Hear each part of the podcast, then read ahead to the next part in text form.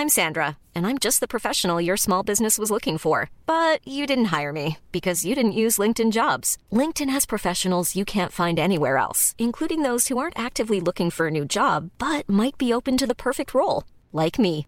In a given month, over 70% of LinkedIn users don't visit other leading job sites. So if you're not looking on LinkedIn, you'll miss out on great candidates like Sandra. Start hiring professionals like a professional. Post your free job on linkedin.com/people today.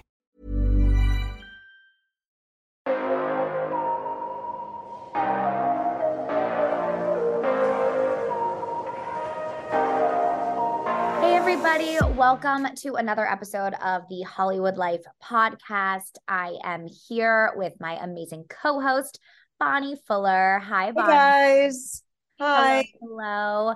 Um, we are so excited to chat with you about so much going on in Hollywood. And as always, make sure you stay tuned for the end of our chat as we talk to Mark Billy Billingham, who is on the Bonnie's new favorite show, uh, Fox's Special Forces. He also was Angelina Jolie and Brad Pitt's bodyguard, and he says some really interesting things about working for them. So stay tuned for that at the end of our chat here. Yes, and don't forget to like our podcast and to follow us and to go to Hollywood Life for more information about everything that we discuss. Yes, exactly. Everything that we talk about is just like a tidbit of what is on the site. So always go to hollywoodlife.com um, and always return for our podcast every Tuesday. So let's jump into this, Bonnie. I think the biggest news this week was that Kylie Jenner finally on a random Saturday decided to tell everybody her kid's name nearly 11 months after she welcomed a son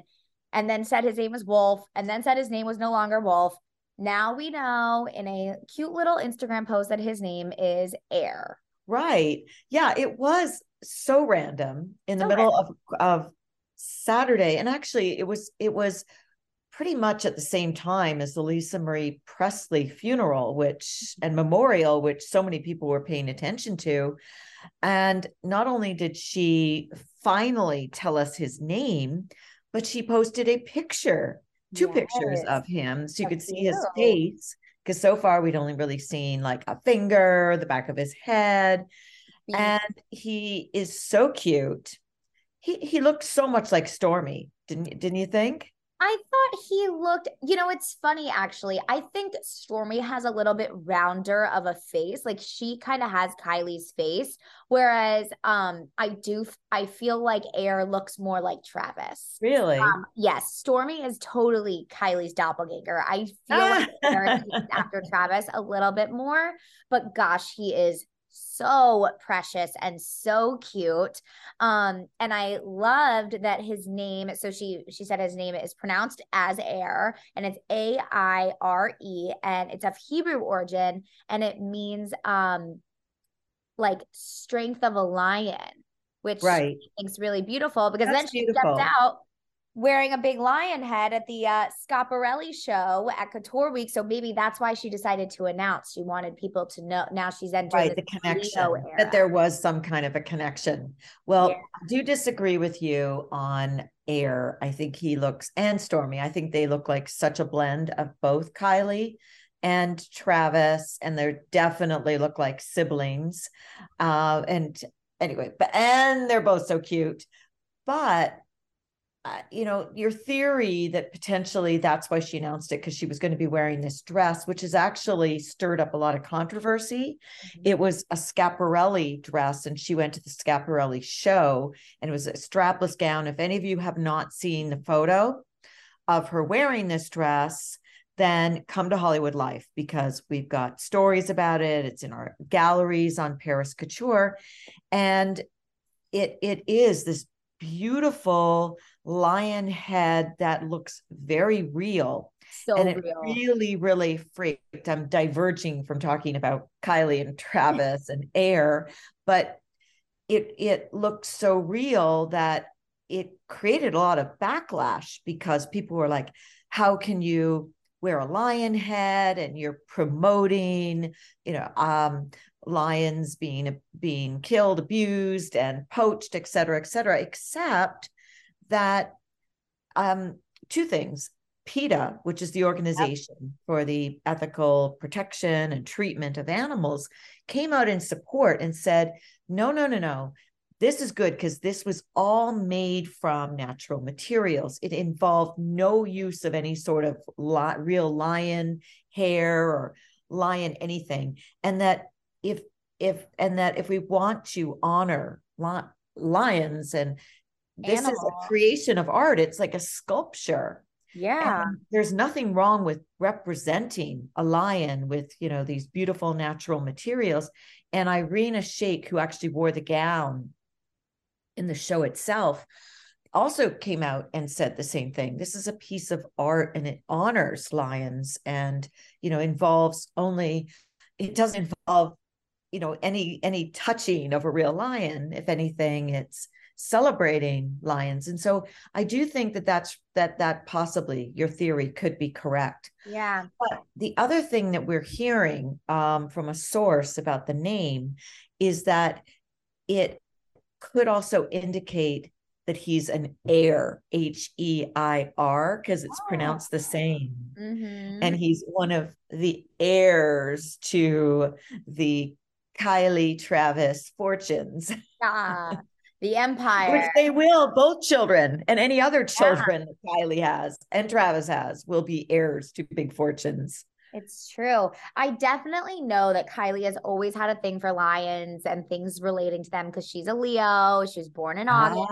and ah. so I think that that definitely has like some all comes together. It all comes together. But I agree with, I completely agree with you. And I agree with PETA and, and PETA saying like how that outfit actually deters people from hunting and wanting to use these furs and these like a real lion carcass because horrible. it shows that you can recreate these things while keeping these animals alive and in their natural habitat. I I thought it was I thought it was her wildest look and I also really liked it. Like I don't know, I really liked it. I was like, wow, this is cool. Well, Ali, I could see you in in wearing that Schiaparelli dress with your gorgeous red hair. I like you would look like a lioness yourself. Look like a lioness. I think maybe I'll wear it as my wedding dress. that would definitely be shocking. Um well, so the other interesting thing yeah. though is that she did do this announcement following her split from from Travis and you know we're we're hearing that she just got fed up that Travis would not make that final commitment, you know, put put an engagement ring on it mm. and commit to being monogamous with her and making a commitment to get married and them be forever as a family. Yeah, it's interesting. I mean, I maybe her uh her Met Gala look last May when she dressed up as a bride was like her final very obvious message to him like propose or we're done. Uh and he just he couldn't pull the plug i don't know. But we have heard at hollywood life we have a great exclusive that is on our site that um says that kylie's been really leaning on her sister kendall who just went through a breakup herself from devin booker and and obviously handled that really gracefully and elegantly. It was very under the radar um versus kylie and travis which has been made pretty public um that Kylie has really just been like leaning on Kendall to help her kind of go through it and they just have just a really tight sisterly bond that uh, is is stronger than ever our insiders saying. Well they've always been close like really close. They've always done so much together. And you think about it from what we know from our sources is that kendall also was kind of was really having the same issue um, with devin that he would not commit Mm-hmm. And that's why they broke up just after Kourtney's wedding in the first place. And then he did say that he was going to put more effort into their relationship and that he was going to make that, you know, put the relationship on a front burner and that there would be a long term like commitment to it. In other words, heading to an engagement. And I guess he didn't do it. So can't wait around forever when if you want that for your life. Agreed these boys, they just gotta. I don't know if it's how the Kardashians pick them or the Kardashians pick them, or if it's the guys being annoying, you know. But well, and the thing is, these are these are women who are so successful. They're just so accomplished. Um, they're really gorgeous. They're really, really wealthy. Mhm. Um, they're self-made. They've bought businesses going. Um, I've met them both, not in a while, but they were both lovely. Like nice. Yeah. so like what else do these guys want in a in a relationship? yeah. But you know what? Then ultimately, Kylie and Kendall will, you know, they they have to find somebody who can appreciate them for who they are. right and not be um like not offended not be what's the word? Like uh Intimidated by their intimidated yeah intimidated by their success. That's exactly it. Yeah. That's exactly it.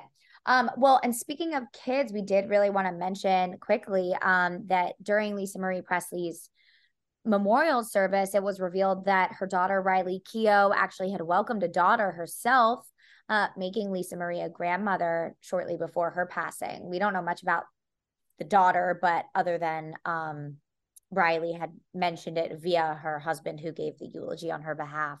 Uh, and Yeah, and then we did see a photo. In fact, we have it on Hollywood Life of Riley with the baby in a pouch coming off a looks like a private plane returning after the funeral um, that was at Graceland back to LA. Uh, the baby looks about, I would say, seven, eight months. yeah, it So- definitely wasn't a newborn. No, uh, I mean, I'm happy that that Lisa Marie got to have the experience of being a grandmother, but also just so sad that this happened. She has 14 year old twins, she had a granddaughter, and that she left, that she's not going to be able to be there for them for as they grow up. Yeah. Um, and I do know as well. So the the um the miniseries Daisy Jones and the Six, which stars Riley as Daisy Jones, uh, comes out soon on Amazon. And um, I, I have a friend whose parent is in the in the series and said that Lisa Marie was able to come come. She came and visited on set Oh, good. we got to um, see some of the episodes and watch her daughter kind of in action, which is really special as it's her last project and it is coming out in mere weeks. So I will be interested to see if Riley ends up doing any press. I, you know, I I have been thinking about how she was slated to speak and ended up not, um, Right. which just makes me think she is Just too overwhelmed. Mhm. Yeah, I mean, that's her mom, and it was so sudden. And also, we can't forget that Riley was close to her brother, who took his right. own life just a couple of years ago. Mm. So there's been an awful lot of like just heartbreak and tragedy in that family Yes. that Riley has had to cope with. yeah. And you know, I'm, I'm really glad she she's been married. Her marriage is about seven years old, so she's you know she's happily married. She's got a very supportive husband. She's got a baby. So, and she's got she's got a grandmother and uh, twin sisters. So she's got support, but still, to lose your mom, she's very young. Thirty three is young to lose your parent. Absolutely. Yeah, her mom and and yes, her brother Benjamin a year ago. So it's been a lot. It's been a long a long year. Um One thing it is that was so kind of um also poignant is that this is her daughter is Elvis's first great grandchild. mm, mhm. Yeah, and I guess it's Priscilla's first great grandchild. Yeah. Yeah. Um so I guess we'll we'll just wait and see like with press and stuff. I'm sure she'll if she, you know, starts to feel like it, speak out in her own way about it. But um that was definitely a heartbreaking memorial service to watch.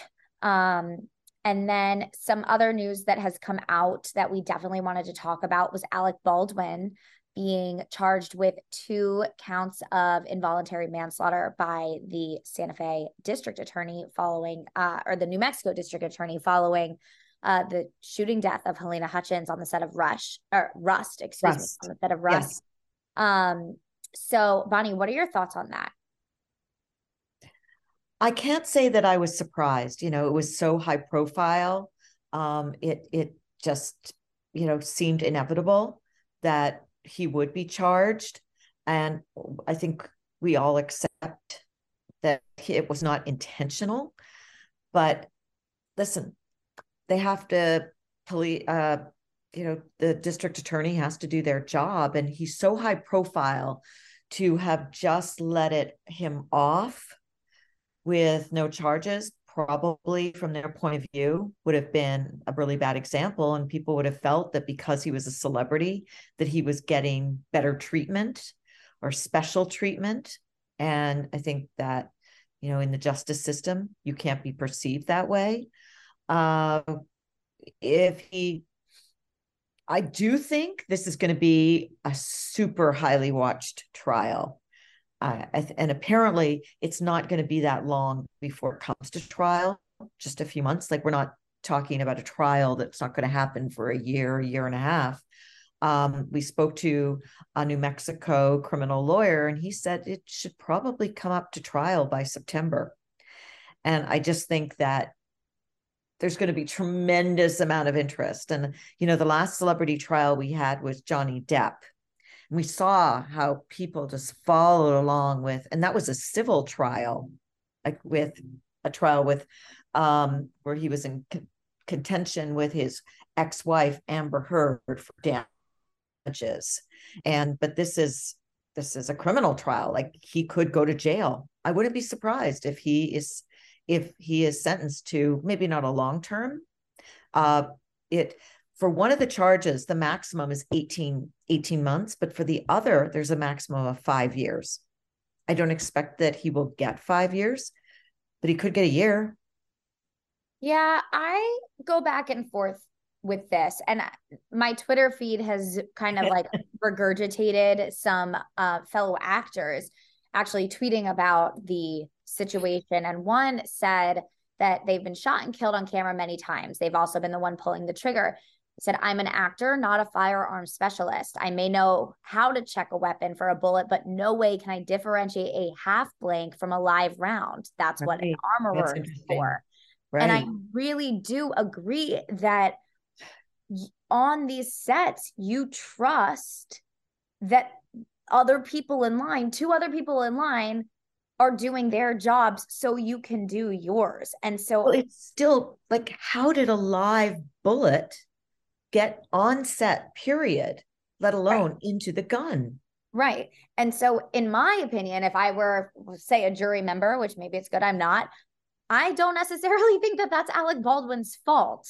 I think he was doing his job as an actor, trusting that. And, and uh, so, maybe are you not supposed to trust your colleagues? Is that is that what this is you know and and i just i think that it i just don't know if there's like much negligence on his part other than him maybe not triple checking.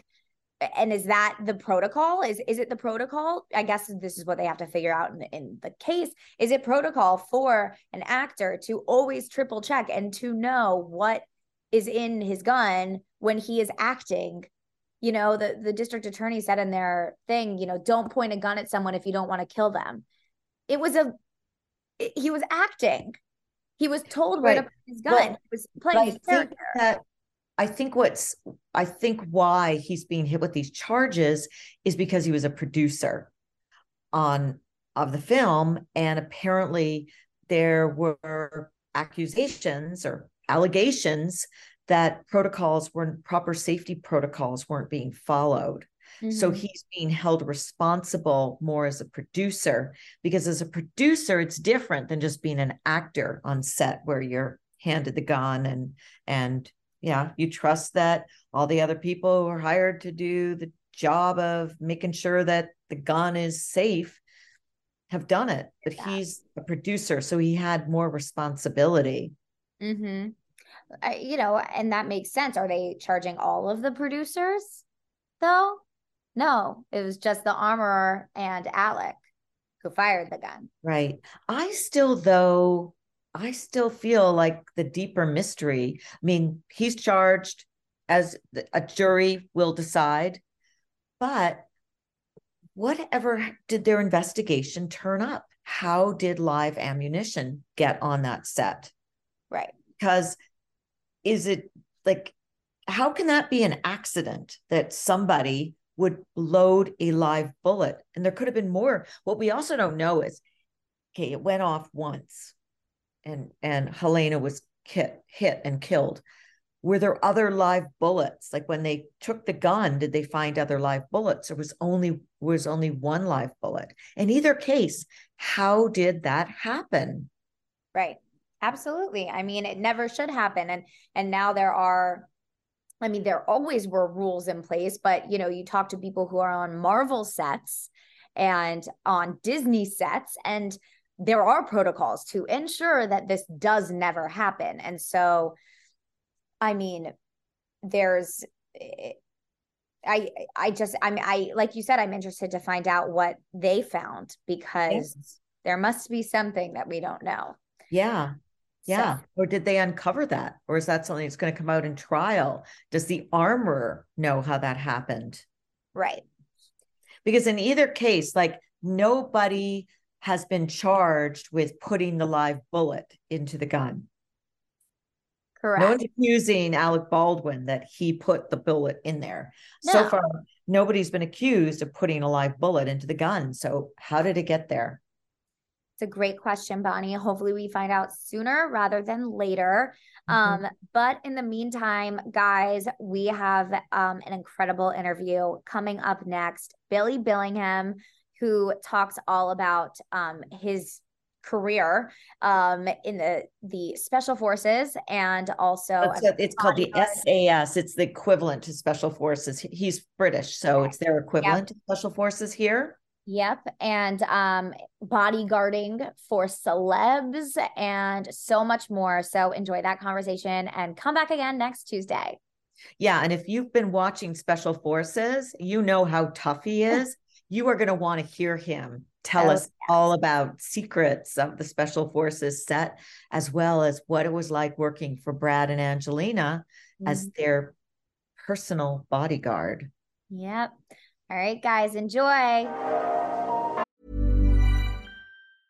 hiring for your small business if you're not looking for professionals on linkedin you're looking in the wrong place that's like looking for your car keys in a fish tank LinkedIn helps you hire professionals you can't find anywhere else, even those who aren't actively searching for a new job but might be open to the perfect role. In a given month, over 70% of LinkedIn users don't even visit other leading job sites. So start looking in the right place. With LinkedIn, you can hire professionals like a professional. Post your free job on linkedin.com slash people today. We've got a very interesting and for me a little bit terrifying guest. oh my goodness. It's going to be such a good guest today. I'm really excited for this conversation. Um, and we're honored to have him on here. So, Bonnie, I will let you introduce him today. Okay. Well, I hope that a lot of you have watched Special Forces World's Toughest Test on Fox. And if you haven't watched yet, you must start because we have got one of the stars here who's not who is a celebrity in his own right, but he's also something called a staff, which means he is kind of in charge of directing the celebrities on this show. So, everybody, welcome Billy Billingham. Hey, Billy. Hey, guys. Bonnie, Ali, thank you for um, inviting me onto your uh, podcast. It's an absolute pleasure to be here. And um, let's fire away. Let's go for it oh, yeah, we're so excited to have you on. I know, as Bonnie had told you before we started recording here, that we've had Carli Lloyd on the podcast. We're in talks to have Hannah Brown on the podcast. There's so many people that you're kicking them into high gear, and now they want to come talk about it with us. So we're t- we're excited to talk to the source. yes. Well, you got you started off with a cast um, yeah. just about. I think we're we just had the third week, though the first episode was really two episodes. And you started off with 16 celebrities, including Jamie Lynn Spears and Mel B and um, uh, and athletes uh, like Mike Piazza, and you're already down to, I believe, nine. Like they're falling fast, and it's already day four. Why? Yeah. First of all, Billy, you now you and there's three other staff you are the ones who come up with all of the tasks that they do every day you oversee everything um, you you you kind of you meet with the contestants and you know figure out their mindsets but first of all why would a celebrity agree to be in a show like this which really is a physical and mental endurance test? You're out in the desert in jordan for 10 days and every day feels like about 100 days. Yeah. Well it's a great question bonnie. And you know what? It's the exact same question we asked when they sat in front of us. Why are you here? You know because you know i don't know why but you know the public's perception of celebrities is they've got it all together. They've got great lives. They've got a lot of money. They've got everything at their feet. Well actually that's not really true. It's you know they're probably they suffer just like we do. They have the same problems we do. And for them it's actually harder because they don't really have anyone to, they can trust and turn to because you know it's like the paparazzi or somebody gets hold of a bit of information that the whole thing's spread across the world. So that question we do ask why are you here and we do know the answer to that because it's the same reason as everybody that comes on that show is there. And that is to find out, they want to find out who they really are. Particularly celebrities, because they've spent such a period of their life, and some of them all their life, being in the limelight, being told how great they are, and being told what they are, and being directed and being waited on and being having everything almost done for them. They want to know who they really are. They want to be peeled back away from all these charade type lifestyles and, and be shown, actually, I can do something I never thought I could do. And that's why they come. There's no prizes. There's there's no money at the end of it. There's no, you know, win or lose. It, it's a, a pass or fail in terms of you got to the end or you didn't. And actually, I always say this, it doesn't matter how far they go on this journey because it's a personal journey to everybody every single person's come for a different reason. Well, the, the, I would say if there's one common denominator, it's that to find out who they are. And we look at every single person. We're not look, looking for the fastest, the fittest, the strongest. We're actually looking for you. Who are you? And we don't break you down. We peel you back. We peel back, back all these, this Instagram charade you put, this outside your front door charade you put, what you really like. And once you can get somebody back to their vulnerability, you just see like it's almost like someone's t- taking the world off their shoulders. Like wow, and then they can be reborn again and live this life of wow, this is who I am. This is, and they and physically, mentally, emotionally, they're very vulnerable now, and we're not there to make fools of them or anything like that. We're there to okay, say to me, okay, this is where you're at, just like everybody else, same level as it, and now let's see what you can do. And that is the reason they come on and why they want to be there.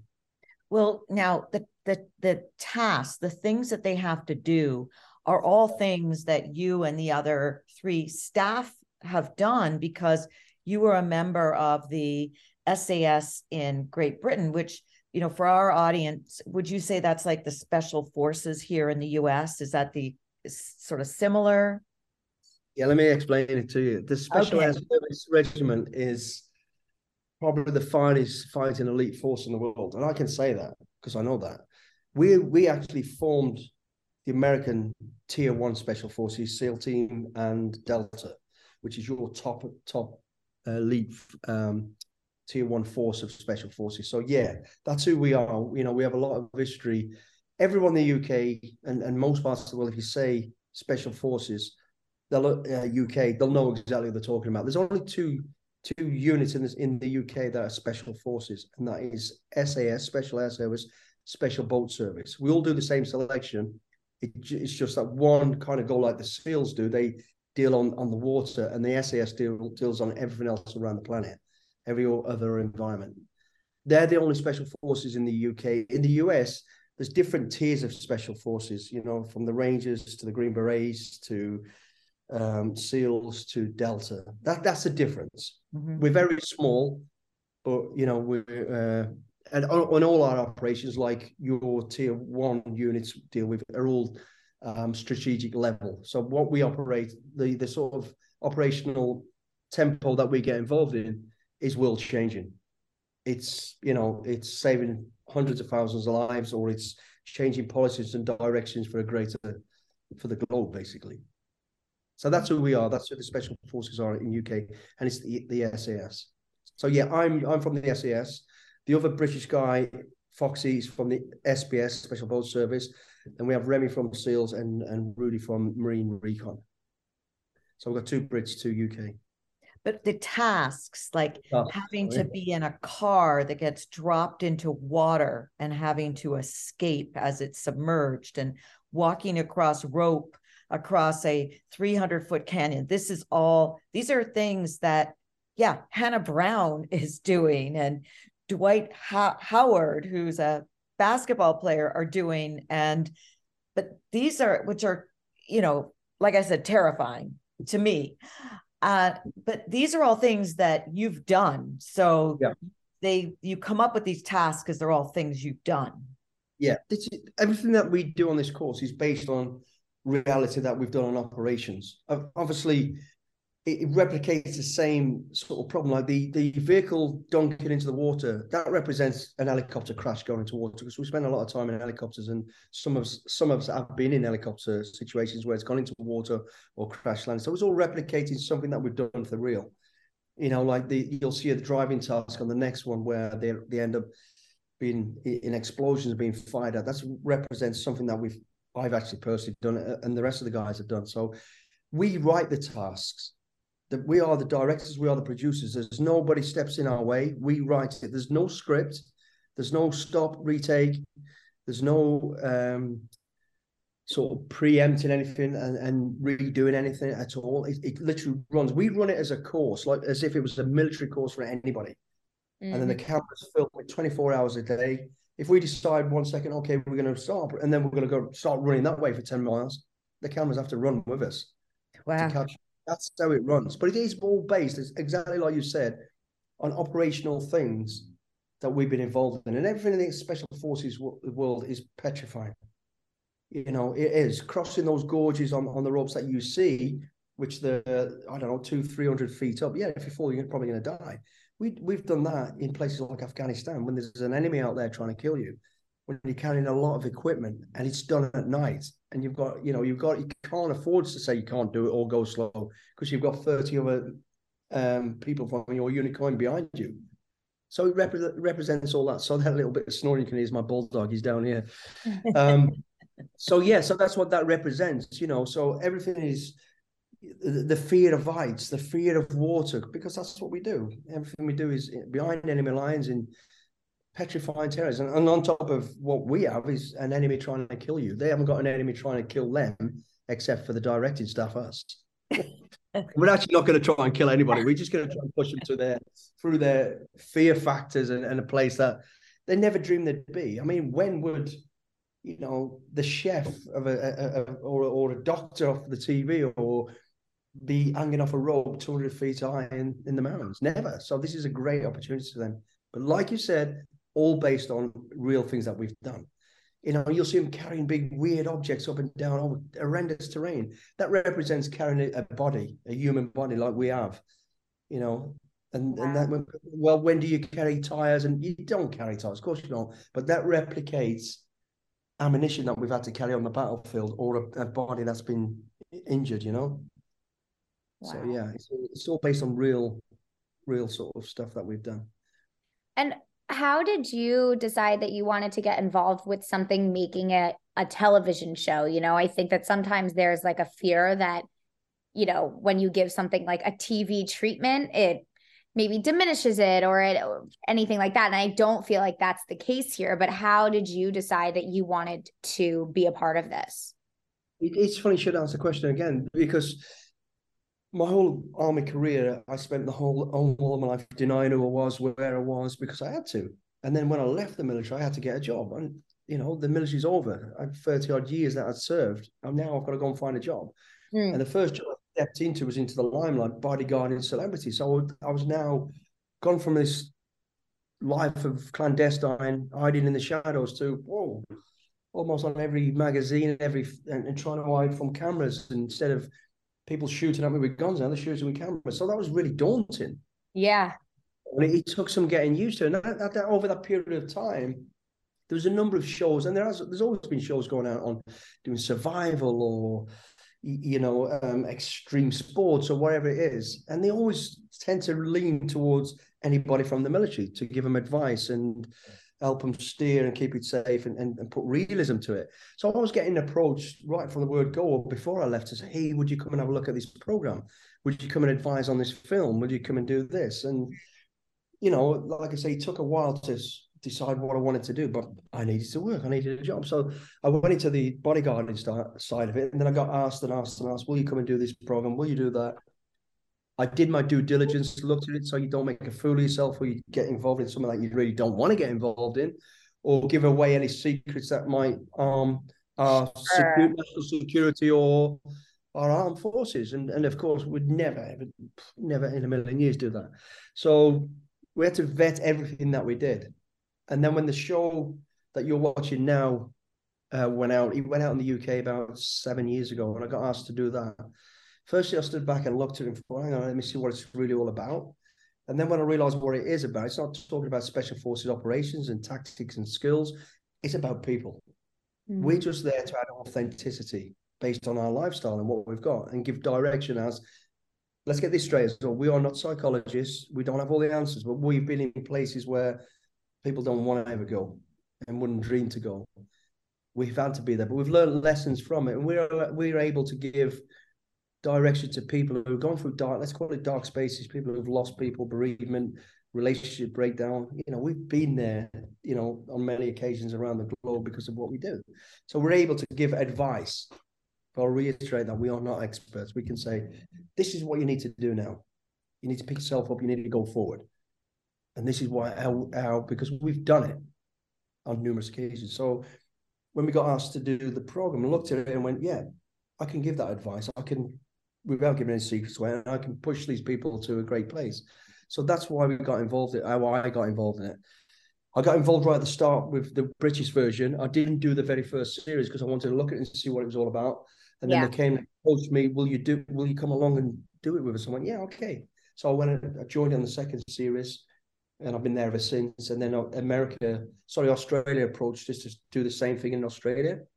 Went across to Australia, we started doing it over there. We did within the first three epi- uh, series, it went to number one show over there. And again, because it's therapeutic and it helps people outside of the show. And I'll guarantee you now, you know, when people look at it, for the contestants or, or recruits, you know, you, you celebrities that we've got, they walk away better, better people. You can ask any one of them. They've learned so much about themselves. What is important to you? What? And it's not materialistic, and it's not about statistics. It's not about your status. It's about your family, your life, your health, and helping other people. That's what they walk away with. You know, mm. and that's invaluable. So you, you learn that from being on the show. It's not about us, DS. We stayed in the ship. We're putting you through your paces, and we we're very straightforward about that. There's no concessions for anybody. You come on our course, you volunteer, you're going to be screamed at, you're going to be shouted at, you're going to be pushed. It's not personal. There's a reason behind everything we do. So that's the beauty of the show, and that's why I got involved in it. And like I say, eh, but sorry, I go off for a little tangent. I always do this. My wife kills me when I go into conversation. But um, so that person sat in front of us when we've we've peeled them back and helped them to rise another two foot Shame for Dwight Howard, he's now 27 foot. But um, you know, it, it helps them. But everybody watching that show, there's so many people who look up to these people as role models and go, wow, if Dwight Howard can talk about his personal problem, I can do it. You know, and I know that because my phone goes mental the next day about thank you. You've really helped me through a dark space. I was in a real bad place because of what X, Y, and Z. You've really helped me. You give me advice and, and you know, you know, and it, it really helps so many people. And that is the beauty of the show. So I was proud to be involved in it. And I love what I do. I really mm. do. I love it. Well, it seems like the celebrities who are on this show don't seem to hold anything against you guys, even though, I mean, you do yell at them and you are peeling them back, as you say. But like, you know, on the show to- last uh, week, Tony Scaramucci, the mooch, um, you know, who had worked in the White House. He's made lots of money. Like he's this big wig. And I mean, he was a mess trying to, mean, physically, emotionally, after trying to complete a task where he was a leader. But, you know, you see the interviews after when they're back, I guess, and they they they really do seem to appreciate what they've mm-hmm. learned. Now, who on out, out of the crew here, the cast, really surprised you in terms of how they've handled how they handled things? I mean, so far I have to say I'm really surprised by Kenya Moore. Mm-hmm. Um, I mean, she's been really tough in terms yeah. of being able to handle both the physical and the emotional. Yeah. Whereas Mel B seemed like she was, but then she, you know, yeah. she's already off the show. She had enough. Yeah, well, everybody's got a breaking point, and and the truth is, we don't know what that is. No one knows what's inside your head or your head or my head. You know, when people are going through a hard time, only you can say really that is enough. We can see it from a physical side by watching it, make sure we don't push people too far. So when you go back to who surprises, everyone surprises us to a degree. But what I will say, having done this now for a number of years, is it is very much about mindset, and the women are strong.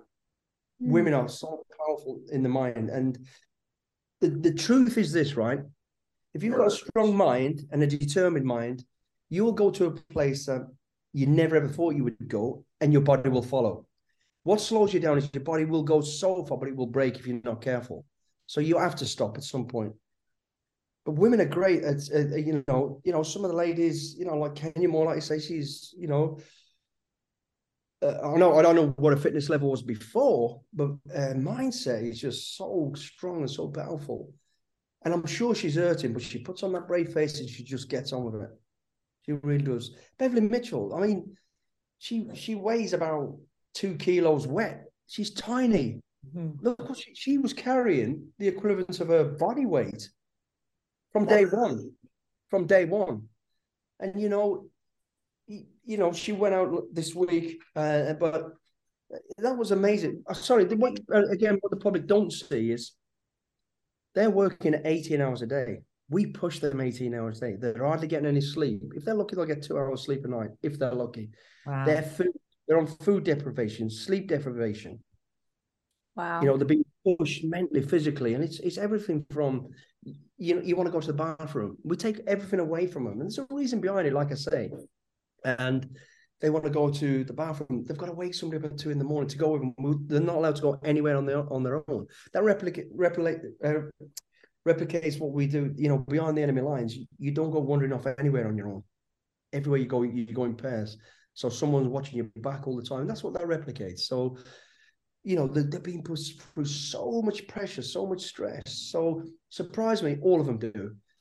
Overall, if I had to say, one group, the ladies, very powerful, very powerful. And I found this in UK and Australia and in uh, the States already. But I mean, you know, you look at uh, Anthony Scaramucci, he's not a gym buff, he's not an athlete. He's still there with athletes. These are some of your best athletes. Danny Amendola is yeah. a machine. Look, uh, Dwight Howard is a machine. Mike Piazza, Mike Piazza. I mean, yeah. he's all he, he, is he is he is one of the people who's got all of it. He's got the physical and the mental. His body's breaking a little bit now. He's getting tired because he's a little bit older than the others. But yeah, so everybody's surprised, not surprises. We kind of know where we can go, but then you get the little the people who go, "Wow, where did where did you just come from?" Mm-hmm. You know, like Beverly. If you looked at Beverly on day one, it would be easy because I know what weights they're carrying. I know what they're doing. You go, "Hmm, this will be interesting." But smashing through, smashing through. You know, those four days are like four months to them. They are. I can testify just like, watching. Like say, it's it's worth telling you that that's 18 hours a day they get. And they're lying in their beds not knowing when we're gonna come in. There's not they don't see a schedule of what they're doing each day. They only know what they're doing when they hear our voices screaming up from the top of the balcony, going, get on parade. And then, you know, you're in bed, you've just fell asleep, you've got to jump out of bed, you've got to put your wet clothes on because that's part of it. So you have two sets of clothing, one wet, one dry. And if you don't stick to that discipline, you're going to bed with wet clothes. That ain't nice. That's even worse. So they're jumping out of bed at 2.30 in the morning, putting their wet clothes on, out on the parade square. They have no idea what they're going to do. They have no long, how long it's going to be. They're totally in our control. So you really have got to, if you could think of it and go, well, you know what? That is, what an achievement for every single one of them. Ali, signing up? Oh my goodness. I don't know if I've already, I, I, I've already got you. I've already got your details. Fox will send you the. I will say that like when you say that about like the mental willpower though, it is true. And my parents and I talk about that a lot actually because my parents are coaches and like sometimes when you put your mind to something, like I ran a whole marathon with or, or a half marathon. It was not a whole marathon. I ran a half marathon, but the ran the whole thing. I did not train a single second. And I was just like, I'm gonna run it. And I did.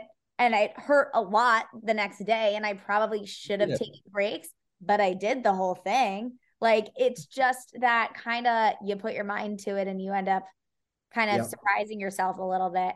Um, I am curious. uh, You kind of mentioned it briefly before. So you've done the British version, you've done the Australian version, now you've done the American version. What would you say is like the biggest difference, at least between like Americans and um the Brits and the Australians? And like, did you like like one better than the other? you know, I, I think the skeleton of the whole thing, whatever you want to call it, um, the template is the same throughout. You know, um, it's just the way of thinking. You know, Americans think different to Brits. Um, they, they they seem to want more explanations of things. Hmm. Brits will just go, "Uh, let's go do it. You know, and, and Stiff upper lips. I'm not saying they're tou- tougher, but Brits don't ask too many questions. They go right, bang, you're going to we're going to do this. okay. Americans go, well, why are we doing that? And how are we doing that? I ain't got time to explain to you. I told you this on day one. There's a reason why you're doing it. You know, but they want explanations. So it takes a little while to break down those barriers of stop asking questions, just get on with it. Do it. And that's a bit, a bit sharp and a bit because we have to, because we literally haven't got time. right. We have no time. At the cold light of day, when it's all over, and you know, then you can figure it out. Go, oh, now I understand why we sat in those vehicles for two hours. It replicates this. Like I say, sitting around. I mean, how boring? Yeah, it's boring. But I'll tell you what it does. It triggers with your mind. It gets you thinking about things. You get, and that's what we want to see. How they how, how are they going to react now? What are they're going to do about it? Hmm. And we don't mind. And they get so wound up and tired. Americans do with failing, and it's not failing, not getting the best results, and they struggle. A lot of them struggle with fighting back and going, you know what? So what? I'll go again. Mm. And that's what we're after. We're not we're not worried about you getting knocked on your backside. We we want to see how you react and perform when you get back up, because that's what we're interested. Because that's who the real you is. We all get knocked down, and like you were just saying there, um, Ali, you know, you, you just put your mind to or say to yourself, I'm going to do this marathon, and you did it. It doesn't matter how you did it. And the only person you're challenging is yourself anyway. And too many Right. people get wrapped up about what everybody else thinks. Don't worry about what anybody else thinks. I'm 57 years old. I can run with 20 year olds. I can run at speed as well. And every day, what speed did you do this? Do you want to challenge? I don't want to challenge you. I've done all that. I'm challenging myself and I'm happy with what I'm doing. But the also to that, what you said there, you know, if you put your mind to it, you know, there's an old saying, put your mind to it, you can do what, anything you want. That's not quite true. That's not true at all. Because if, if that was true, I'd be an astronaut and I'd be a multimillionaire. Again, Right. Be but, president. but, but I certainly can go, you know what? You know, when I've had people tell me, oh, no, no, no, you shouldn't do that. You won't be able to do that. And I'm not being disrespectful. Okay, I hear what you're saying because you're an expert at this, but I'm going to try anyway. I'm going to try. I'm going to give it a go. So I'll try. And I know that they're right. And they're, most of the time they are right. But you know what? By attempting to do something, I'm in a better place than just sitting back and being told I ain't going to do it. A hundred And no matter what that is, where I am in my life now, I never wanted to be in TV. I never, it, but I was trying for other goals, and and all of a sudden these avenues opened up, and I went, you know what? That gives me options. Mhm. Get many options. If you sat on the couch saying you're going to do it, Mhm. you'll get more options by getting off the couch and going. I'm going to go. Don't be afraid to make a fool of yourself. Mhm.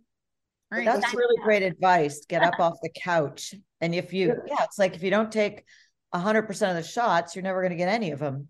Um, Yeah. you know, you you mentioned that you were a celebrity bodyguard uh, after you came out of the SAS, and you worked actually for Brad and Angelina and protected them and their children.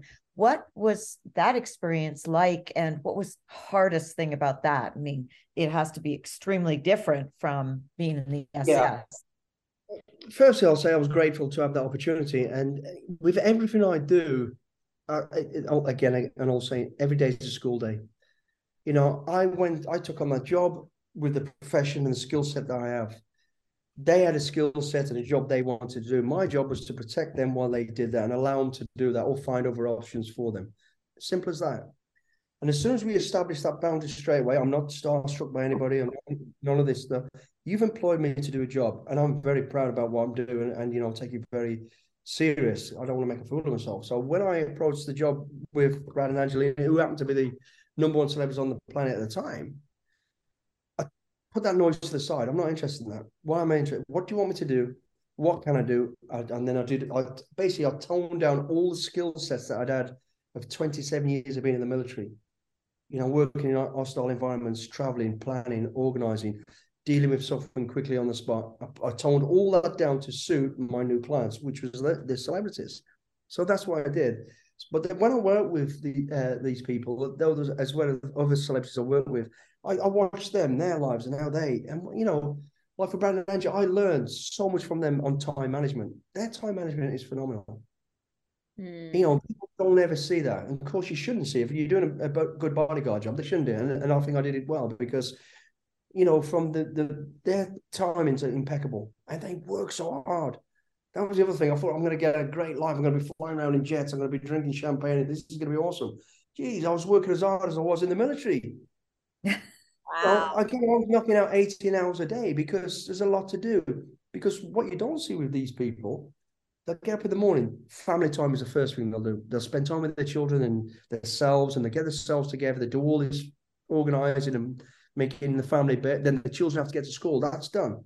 Then they'll sit before they go. On, if one of them's on a film set or above, that's all. They're, they're doing the scripts. They're doing the rehearsal. They're doing their own planning themselves. They're getting into the frame of mind, ready to go go to work. If they're not doing that, they're uh, they're, they're working on a charity project.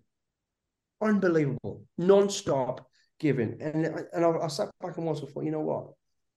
That is, it, it's truly amazing. That's what people should be talking about when you talk about these people generally. And I can do because I've done it and I've followed their lead. That's what I do now. But you know, so uh, time management, they're they're giving, and they're they're every single one of them, every celebrity I've ever worked with, they they do. They they've got that platform and they use it well. I have never seen anybody not use it well you know, they don't get the credit for all and they don't want it actually. They don't want to be patted on the back every two minutes. So when I worked with Brad and Angie, that's what I that's what I work I, I, I got. I sat with him directly and, and, said to him, "This is what we can do. This is what I do. If I say if I have to grab both of you, don't take it personal. If there's a reason behind it. If I have to tell you you can't go to that venue, there's a reason. And I'm telling you right now, they never once questioned it. I didn't do it because I didn't want to do. it. I was lazy. There was a reason behind it. But what I would do is find an alternative for them we can't go to the venue. It's I can't secure it. There's only me. There's this, this, this. However, let's do this. And they'll go, okay, Billy, that's fine. You know, don't just give them a pro. Don't give them a problem. Give them a solution. Mm-hmm. And, and vice. But you know, I wouldn't be pressured into. Oh, but we really need to. Be. No, no, no. That's not going to happen. Not on my watch. Mm-hmm. And they listened to it. They were very respect. It, it, again, it's about respect. I had so much respect for them. They had respect for me and it never goes anywhere else. And there's and he has to stay professional as well. You have to be very close when you're doing bodyguard, not to get too personal with them. You know, you do, you know everything about them. You have to know everything about them, but don't get too too familiar because you've got a job to do. Right. And the minute you let your guard down, everything you've done is forgotten. And I never allow that. And I can touch wood and say, well, that never happened because it didn't. Not with any of my clients.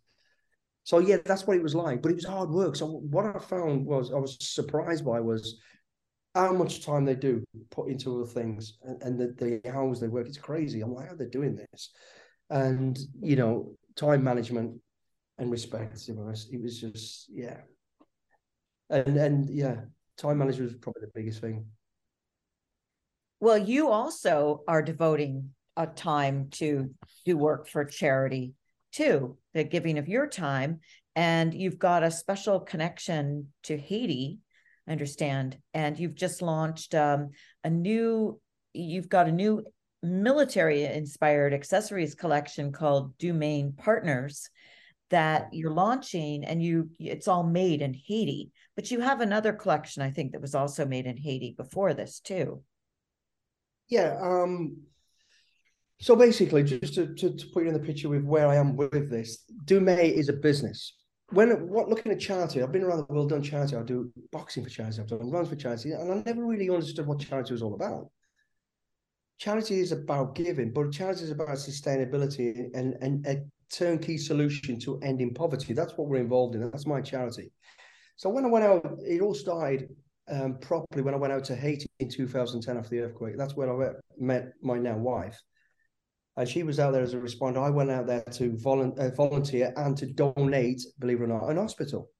Mm. Built out of Portakabins. I was working in Iraq with a security company. So I looked at her and went, right, what can I do? You know, I, was, I wasn't after anything, no publicity, no nothing. All I, I spoke to somebody on the ground and said, I said, what's the situation? It was horrendous. 200,000, if you can imagine that number, 250,000 people dead. I, just, I couldn't get, I was like, what? And I was in Iraq at the time. So I was used to people being injured and killed. But that, that was so on the basis that me and my business partner says, look, go out of Haiti, see what we can do. So I spoke to someone on the ground, and it was a doctor I'd worked with in the past, and he said, Billy, we need we need hospitals, but no one will go and build it. So we I we had a plan. We, I'll go over and donate Portakabin. I think we call them Portakabins, um, temporary military camp type things. So I designed an hospital, flew out to Haiti, and took it in. Then that's when I met my wife. So then we sat and she formed a, a, charity called Rebuild Globally, which I'm the ambassador to even today.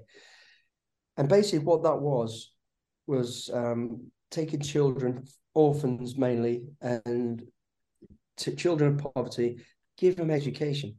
You know, we're in 2010 and kids are not getting education. I just couldn't get, even get my head around it. So we we formed the charity that gives kids a chance to go to school. Also, once they finish school, what do you do with them then? It's all right giving an education, but there's no opportunities. Mm. This has to all come as a like a sea turn. So my wife, smartly enough, when they need a job, we have to give them jobs. So she formed a business called Deux Mains Designs. Initially, we were making sandals. She was making sandals, which was this is in Haiti. In, in Haiti. Haiti. It was an idea she got from when she went uh, to help out in Africa. So that was early. So I we had the brainstorm, right, get kids in, let's get the kids into school first. While I'm working on with her doing that, she was like working 100 hours a day, doing all of it. So I'm helping her out with setting up the rebuild to get the kids into school. How do we do that legally? How do we do this? Da, da, da. And she's already 10 steps ahead of me, going, right, I need to I need to find work. I need to and she came out with this crazy ass idea. She said to me, Oh, I'm gonna I'm going to make tires. Uh, sorry, make sandals out of tires. And I'm like, of course, I'm going to say yes because I loved her. I thought, yeah, yeah, yeah, of course you are. I come home one day and she sat in the middle of the the place that we were building with a scalpel, cutting feet size out of tires, literally with her hands. And I looked, at her, I thought, this woman's crazy. she made these tires, uh, these sandals, and I thought, looked at her, I thought, wow, that's that's actually not that bad. So it, that's where it started and involved. She went, she had this idea and she stuck through it through thick and thin. So now we had kids in school. Then they finished the school. Then my job was to get job, raise some money in awareness to get, get job training for them. So she set up that where they could use a press, cut, use scissors, sew, all this sort of stuff. And then she formed the company called Deux Mains, which started with sandals. Okay. So from there, that was that was the, the basics of it. That's where it all started. This crazy house idea, employing these ladies a lot, and it was all lady run at the start, you know. And, and then the kids were going through school, job training, and then they had a job. And we were watching this. And what we ended up doing then was started grow, grow, grow, grow. Then she formed, she built a factory, solar powered, and again, environmentally friendly, totally thinking two steps ahead of me all the time. So we now got this factory beautiful factory. We bought all second second-hand uh, equipment because that's all we could afford at the time. You know, all the machinery, got all the leather. She did all the due diligence, traveled everywhere to get everything, resources all from within countries. So we're keeping everything in there. And then we had the, got the whole thing going to, and turning, and, and it was to watch it. It was like wow. Having been all around the world, seeing poverty, seeing disaster, I was now seeing a, seeing a, a light at the end of the tunnel, as I, I'd call it. I thought, wow, this is amazing.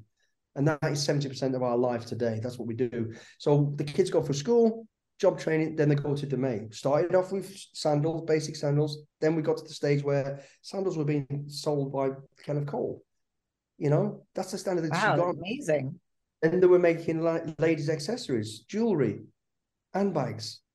and and and I watched it grow, grow, grow, grow, and he was so professional, and I was I was like I was kind of jealous of it if I'm honest. I was like, how old did you do that? But it, it was amazing, and it still is amazing. But what we got now is we've got kids who've come from nothing, no food, no some of them not even got parents, gone through the schooling, through the job training. They're working the, at the factory now. Some of them are managers. In fact, two of them, a, a girl and a guy, they're, they're phenomenal unbelievable. They run the whole thing, you know, the procurement of equipment, the the, the pay slip, eh, the whole thing, the procurement. It's amazing. And uh, yeah, so it's growing and growing and growing. So while I watch this grow, and me being me, I travel a lot. I'm always on a plane. I'm on one tomorrow, in fact. You know, I'll go to London for two days. Back here, then Jules will join me. We'll go all over the place. Going back to London in two days. And I was traveling, and I'm I'm one of these people who you'd think the amount of travel I've done, I've got it all together. I've got the best traveling. I haven't. I've tried for years to find the right stuff, and nothing ever seems to fit what I personally want, and I see other people want. So I had this crazy idea, and I was watching. We were over at the factory about over a year ago. I was watching how professional they were. I thought, wow, this is amazing. This is truly amazing. And then I come up with this idea. I run this idea past my wife at the time. She was like, whatever you know, they were busy enough. But then she started to listen to me and work with me. And then we we designed. And I was thinking about traveling everything I need, you know, from a card holder to a wallet to a, uh, a we call them wash bags. What do you guys call them? Um, toiletry bag. Toiletry bag. Yeah. Yeah, thinking about everything I need every day I'm traveling. And uh, we call it an holdall, you call it a duffel bag. And I'd had these duffel bags and they were so expensive. Yeah. They just didn't do, they look good. They just didn't do what I wanted to do. So then I designed it. And I did it with a military sort of uh, piece in it. For instance, mine are different to everything else because they've got blue zips. And the blue, it stands out from a mile. One, because it looks beautiful. Two, it, it, represents something that's deep in my heart, which was my past being in the SAS. That is a color of our belt. It represents the oceans that we've crossed many, many times. And the while I was a real pain in the backside, I have to say, because when we were making it, I, I being military, I'm, every stitch has got to be perfect. No, go back to that again. And I think at one stage she was going to throw me out of the factory, and I'm like, no, it's got to be military precision. It's got to be super detailed, and that's what we got. So we got to the stage where we got it all done, and I'm very, very proud to say we we launch in a couple of days' time on the 26th. So we launched launching this product line, which is totally military inspired from myself and it's it's a very very pro- and, and the reason is it's not so we can make money. It's actually to continue producing jobs in Haiti, and that's where I'm hoping that's where it's going to go. That's fantastic. Now you it do really a lot. Is. You do a lot with veterans too. If I see from your Instagram, have you ever crossed paths with Prince Harry because he's very involved in um, veterans groups in Britain? I, I personally haven't. I mean, I, I well worked with the royal family many many years ago when they came to the SAS camp I've, I've worked with Majesty the Queen on a number of occasions, and her husband, the, the Duke at the time. I actually haven't worked with the the children, Harry or William, um, but but yeah. So I've, I've I've looked after royalty, but mainly the Queen on a number of occasions. Mainly the Queen. well, oh, we haven't met the Queen, so we're very you're lucky. We're very impressed. Um, and it seems like though you took that all in stride. Now, just before we leave, let's just ask you um, what what should we really be looking forward to on special forces? Like anyone in particular we should keep an eye on that I'm not um, going to give you any great spoilers. What I'm going to say is keep your eyes your eyes wide open and watch. You're going to be you're going to go, what just happened? where did that how did that and again and then you'll drop right back to strong mind yeah mm. so just it, it's going to get brutal we tell them every day we ramp up the pressure and we do we put the vice on them because there's a reason behind everything it gets physically more demanding it gets physically and mentally more challenging it's it's petrifying you know you look at some of the things go oh my god you're trying to kill these people. We ain't. We're far from it. They feel that, but we're not. Yeah, I know you're not trying to kill them, but are I mean, is it? Are you guys obsessed with making sure it actually it's very safe? There's no way that you could kill them. Let me tell you, like I said, I told you the start, we don't, there's no script, there's no rehearsals to any of this. The only rehearsals there are, we do it. We do it with more equipment and we do it with less safety as we would for real. We do not ask them to do anything that we wouldn't do. And then we add a, a little bit more safety to it.